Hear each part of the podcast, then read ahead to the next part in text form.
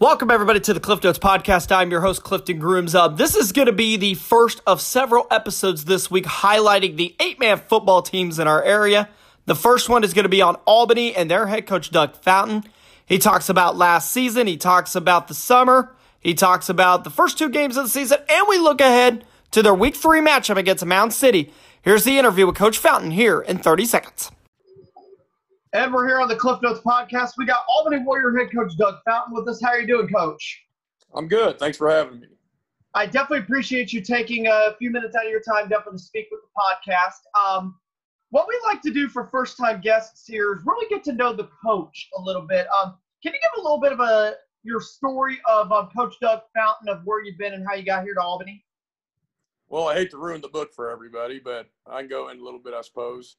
Uh, I've been in Albany since 2007. Uh, two years in there, and in 2012 and 13, I went to Stanberry and, and had a great experience there, teaching and coaching, and then came back to Albany.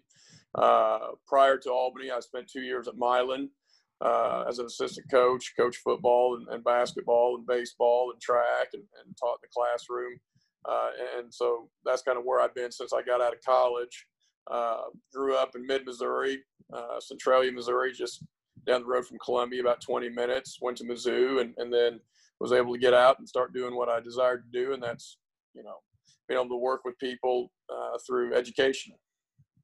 That sounds like an awesome story, Coach. Um, um, well, for this summer, how's your um, summer been with the team and everything in this um, unique situation that we're in this year? Well, unique is the word, that's for sure. Uh, you know, it was different than than other summers in a lot of ways. Uh, you know, we had to adjust what we were doing and, and put a lot of thought into how we would approach things uh, because there's just a lot of unknowns out there. You know, the same thing everyone else is going through.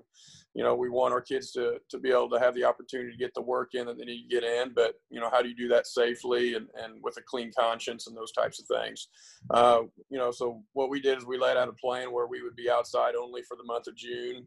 We did nothing but speed training down the track and, and body weight type stuff, and, and then if things went well, and they did, uh, then in July we would come back to the school and get in the weight room as well as to our, you know, in addition to our speed work.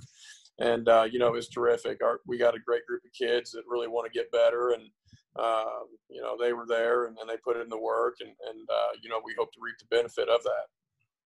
Well, um, let's um, next up, let's talk about the kids. Um, I know um, we didn't really get a chance really to do an interview in the preseason, but um, talk about some of the kids that you have on your team. Like, uh, who are some of the kids that sell the tickets on Friday night? Who are some of the kids that, um, if they were to go to an Albany game for the first time, that we would hear about?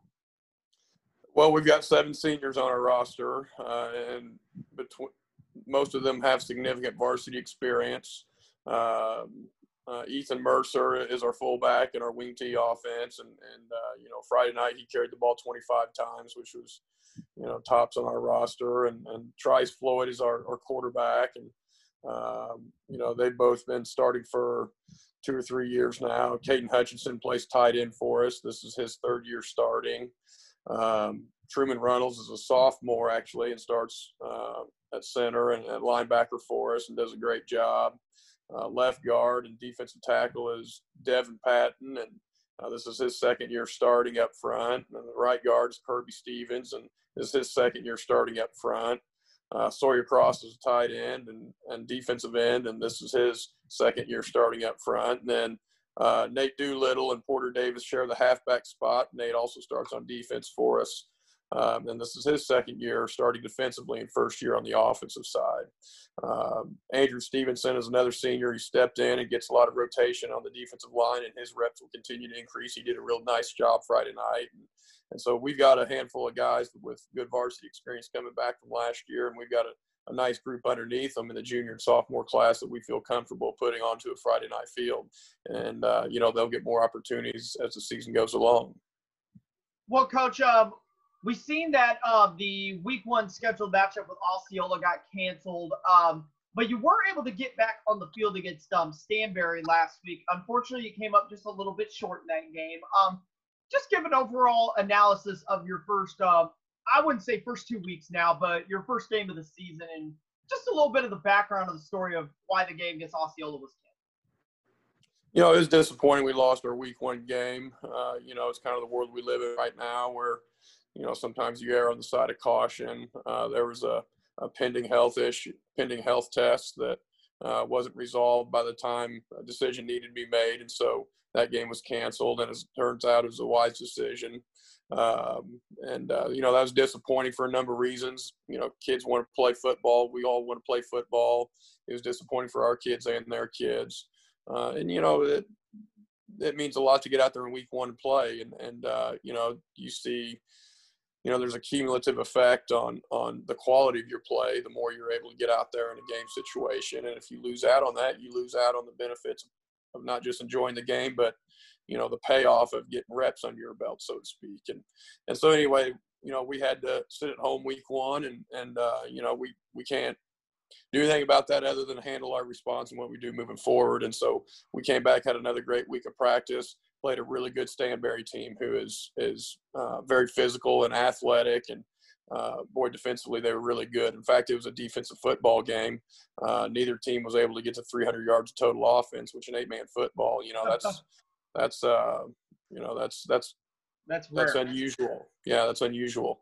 Um, and so anyway, it, it, you know both teams had opportunities to make plays and made some plays, and both teams had some mistakes, and you know we probably made a few more mistakes, and and they played well enough to beat us, and, and so that's what happened. So you know we've got to continue to get better, and and the schedule is is a terrific schedule for us, and we look forward to the next opportunity to play, which should be this Friday.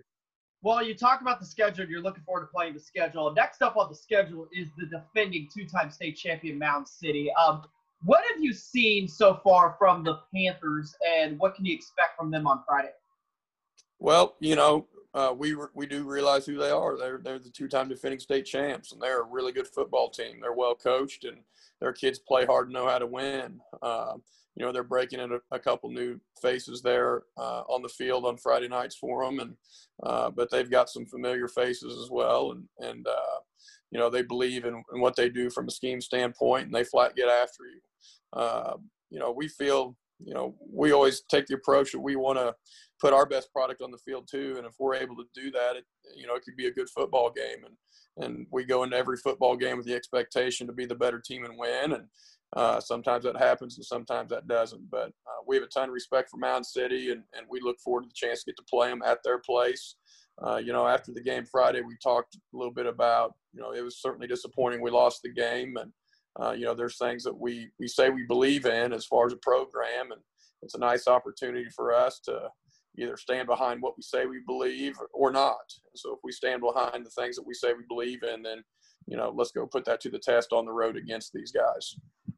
Well, this Friday night it's Albany at Mound City. Two um two teams ranked in the top ten of the eight man poll this week. Um, Coach Doug Fountain, thank you so much for joining the podcast. I really do appreciate your time. Hey man, appreciate the coverage and thanks for what you're doing. Appreciate it. Thank you so much, Coach.